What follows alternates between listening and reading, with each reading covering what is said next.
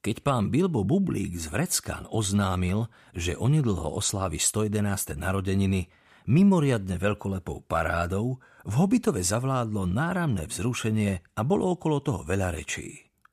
Bilbo bol veľmi bohatý a veľmi svojrázny a grófstvo nad ním žaslo už šesťdesiat rokov od jeho nevšedného zmiznutia a nečakaného návratu.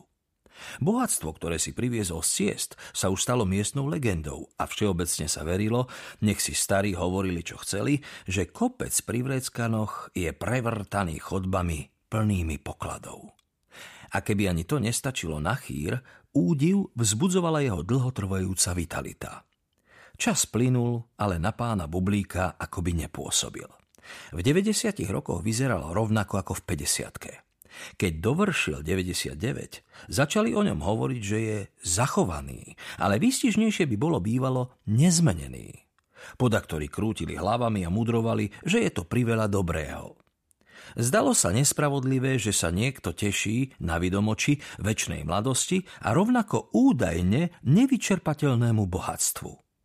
Za to sa bude musieť zaplatiť, usudzovali. Nie je to prirodzené a budú z toho mrzutosti. Dosiaľ sa však mrzutosti neukazovali. A keďže bol pán Bublík štedrý, pokiaľ išlo o peniaze, väčšina obyvateľstva mu výstrednosti i šťastie ochotne odpúšťala. S príbuznými sa navštevoval, ale nič viac, pravda, okrem mechovických bublíkovcov. A získal si mnoho oddaných obdivovateľov spomedzi hobitov z chudobných a bezvýznamných rodín. Blízkych priateľov však nemal, kým nezačali dorastať jeho mladší bratanci. Najstarší z nich a Bilbovi najmilší bol mladý Frodo Bublík. Keď mal Bilbo deväťdesiatdeväť rokov, vzal si Froda za svojho ako dediča a priviedol si ho do Vreckán. Tým s konečnou platnosťou zmaril nádeje mechovických bublíkovcov. Bilbo a Frodo mali narodeniny zhodou okolností v ten istý deň, dvadsiateho druhého septembra. Presťahuj sa ku mne, milý môj Frodo, a narodeniny budeme odteraz pekne krásne oslavovať spolu, vyhlásil jedného dňa Bilbo. V tom čase bol Frodo ešte len dvaciatnik, ako hobiti volali nezodpovedný vek medzi detstvom a plnoletosťou, ktorú dosahovali v tridsiatich troch rokoch. Prešlo ďalších dvanásť rokov.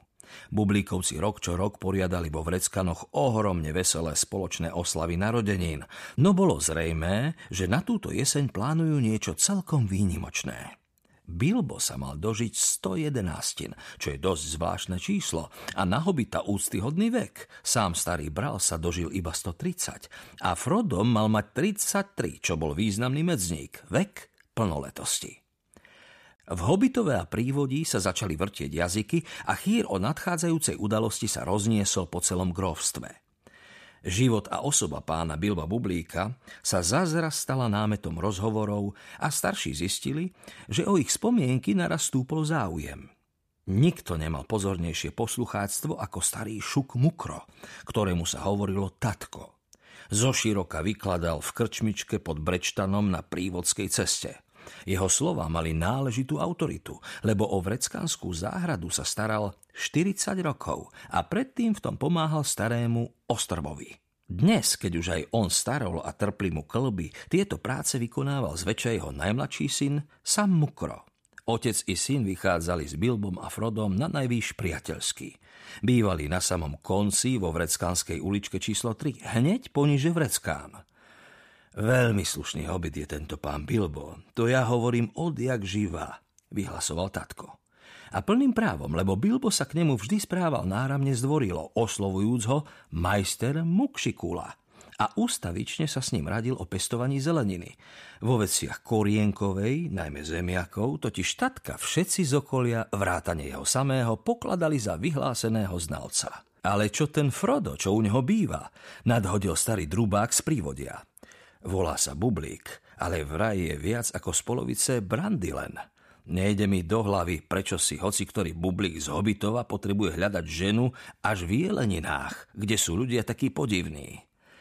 A veru nie je div, že sú podivní, keď žijú na zlej strane Brandyvínu, pri samom starolese. Ozval sa otec dvojnožka, tatkov sused. Sú to zlé temné končiny, ak je čo i len polovica pravdy na tom, čo sa hovorí. Tak je, otče, pridupľoval tatko. Brandylenovci z Jelenín síce nežijú rovno v starolese, ale podivné plemeno to je, pravda pravdúca.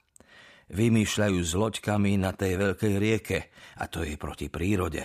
Nečudo, že to berie zlé konce, ale nech je ako chce, pán Frodo je príjemný mladý hobit, to sa musí nechať. Celkom ako pán Bilbo a nie len na výzor. Konečne, jeho otec bol tiež bublík. Pán Drogo Bublík, slušný poriadny hobit, nikdy sa o ňom kto vie ako nehovorilo, kým sa neutopil. Neutopil? Zahlaholilo niekoľko hlasov. O tom už pravda, že počuli. A počuli aj iné, temnejšie chýry, no hobiti sa vyžívajú v rodinných históriách a tak boli ochotní vypočuť si všetko znova.